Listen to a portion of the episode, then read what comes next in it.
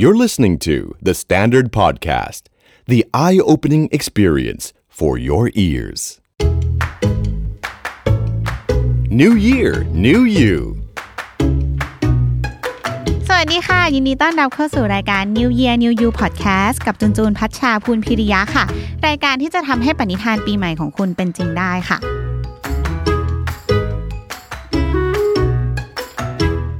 นว่าชีวิตคนเรานะคะ มีส่วนสำคัญหลักๆ อยู่ไม่กี่อย่างค่ะ แล้วพอดแคสต์ตอนก่อนๆเนี่ยเราก็พูดถึงเรื่องไปหลายเรื่องแล้วเนาะทั้งฝั่งเรื่องสุขภาพ การเงินการงานพูดกันมาแล้วนะคะ อีกอย่างหนึ่งที่ไม่พูดถึงไม่ได้เลยก็คือเรื่องความรักความสัมพันธ์เนี่ยแหละค่ะ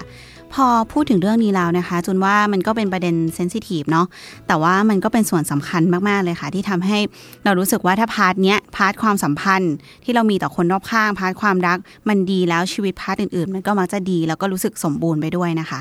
สำหรับคนที่มีความสัมพันธ์อยู่ อาจจะไม่ต้องเป็นแฟนก็ได้นะ อาจจะคุยคุยๆกันอยู่ต่างๆนานาปีที่ปีที่ผ่านมาอาจจะรู้สึกว่าเฮ้ยความสัมพันธ์เรามันดีไหมอะ่ะมันเทาๆมันไม่ไปทางไหนสักทางรู้สึกว่าไม่ได้ เข้าใจกันร้อยเปอร์เซ็นไม่รู้ว่าจะเอายังไงดีจะไปต่อหรือว่าจะถอยหลังดีอะไรแบบนี้นะคะจนว่าทุกคนเคยอยู่ในโหมดนี้นะโหมดเทาๆ หรือว่าโหมดสับสนว่าไม่รู้จะเดินต่อหรือถอยหลังดีจุนก็เคยเป็นเหมือนกันอยู่ในความสัมพันธ์ที่รู้สึกว่าเราอะเชื่อไปเองว่าขาดไม่ได้ออกไม่ได้ ถ้าเมื่อไหร่ก็ตามที่เราอยู่ในสถานะที่แบบมันไม่ได้ดีอะจริง ๆ ฉันก็ไม่ได้อยากอยู่ต่อ แต่รู้สึกว่าขาดไม่ได้ออกมาไม่ได้อย่างเงี้ยจนว่ามันถึงเวลาที่เราต้องเริ่มตั้งคำถามแล้วนะว่า ความสัมพันธ์ที่เรา อยู่นะตอนนี้ที่เรากำลังมีอยู่ที่เราต้องเผชิญหน้าอยู่ทุกวันเนี่ย มันดีมันเหมาะสมที่เราจะเก็บมันไว้ในชีวิตหรือเปล่าค่ะ วันนี้จูนก็เลยได้ไปคุยนะคะ กับคนที่คร่ำวอดเรื่องความสัมพันธ์มากๆมาก ๆ ฟังเสียงของคุณคนนี้แล้วรู้สึกว่าทุกคนจะแบบอ๋อสุดติ้งสบายใจ แล้วก็รับ เสียงคนนี้ว่าเป็นแบบว่าคำสั่งสอนในชีวิตตัวเองในทุกๆด้านเลยนะคะ วันนี้จะไปคุยกับดีเจพี่อ้อยค่ะนภาพรไตรวิทย์วารีกุลมานะคะ ซึ่งพี่อ้อยก็จะมาชวนเราสำรวจตัวเองค่ะว่า ความสัมพันธ์ที่เรามีอยู่ตอนนี้มันยังโอเคอยู่ไหม ควรจะไปต่อหรือเปล่ามันดีไม่ดียังไง ด้วยการถามตัวเองเป็นข้อๆดังนี้ค่ะ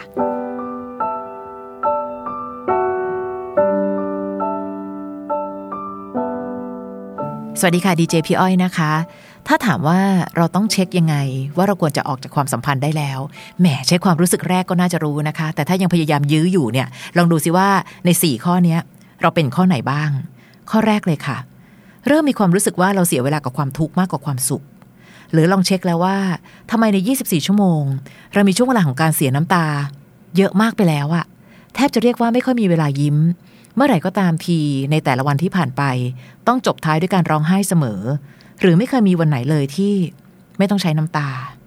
ถ้าข้อนี้เป็นข้อที่ชีวิตนี้กำลังเจออยู่ พี่ว่าเริ่มพิจารณาได้แล้วว่า ตอนนี้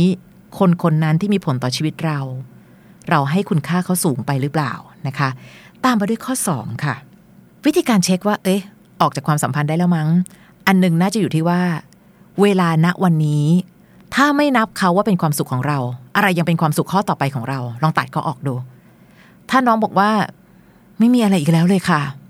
ออกมาเถอะตอนนี้ความสุขของเราผูกขาเขาเยอะไปละ เขาจะเดินไปทางไหนก็เลยเหยียบหัวใจเรา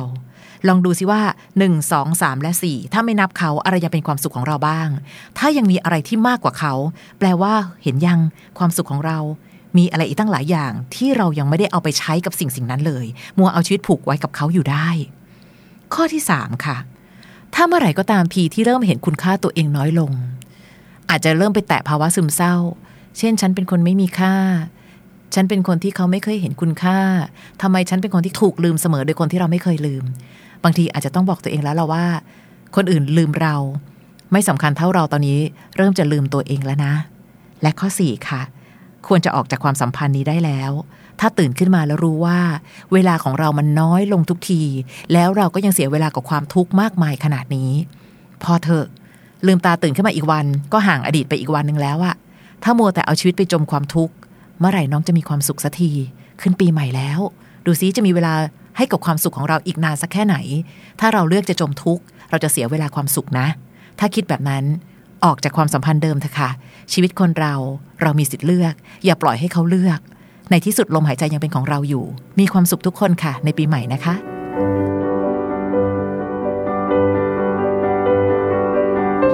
พี่อ้อยแล้วนะคะ เราอาจจะไม่ต้องตอบตัวเองทันทีเนาะว่าความสัมพันธ์เรายังดีอยู่หรือเปล่า ค่อยๆคคิดนะคะ อาจจะใช้การทบทวนตัวเองเหล่านี้เป็นอีกวิธีหนึ่งที่จะทำให้เราตัดสินใจ เรื่องที่ผ่านมาได้ชัดเจนมากขึ้น ยังไงสำหรับคนที่ยังไม่แน่ใจนะคะจึงขอเป็นกำลังใจให้ทุกอย่างชัดเจนขึ้นแล้วกัน แล้วก็สามารถทำให้ตัวเองตัดสินใจได้ ไม่นานจนทำร้ายตัวเองเกินไปนะคะติดตาม New Year New You ได้ทุกวันตลอดเดือนมกราคม วันนี้ไปแล้ว สวัสดีค่ะ